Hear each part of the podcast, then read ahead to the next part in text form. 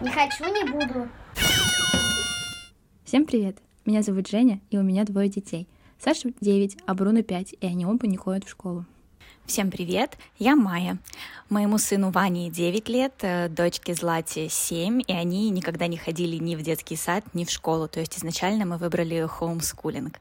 А младшей Вере 3 года, и она не ходит в детский сад. Мы планируем запустить подкаст о домашнем обучении. Будем обсуждать будни хоумскулинга, какие они есть, делиться опытом и разбирать вопросы, которые у нас возникают. Мы хотели бы показать, что э, хоумскулинг бывает разным, и что зачастую каждому из нас нужна поддержка и человек, который проходит через такой же опыт. Мы обсудим что, как и зачем, и готовы разбирать вопросы слушателей. Если вам интересна тема, пишите комментарии, рассказывайте о себе. До скорых встреч!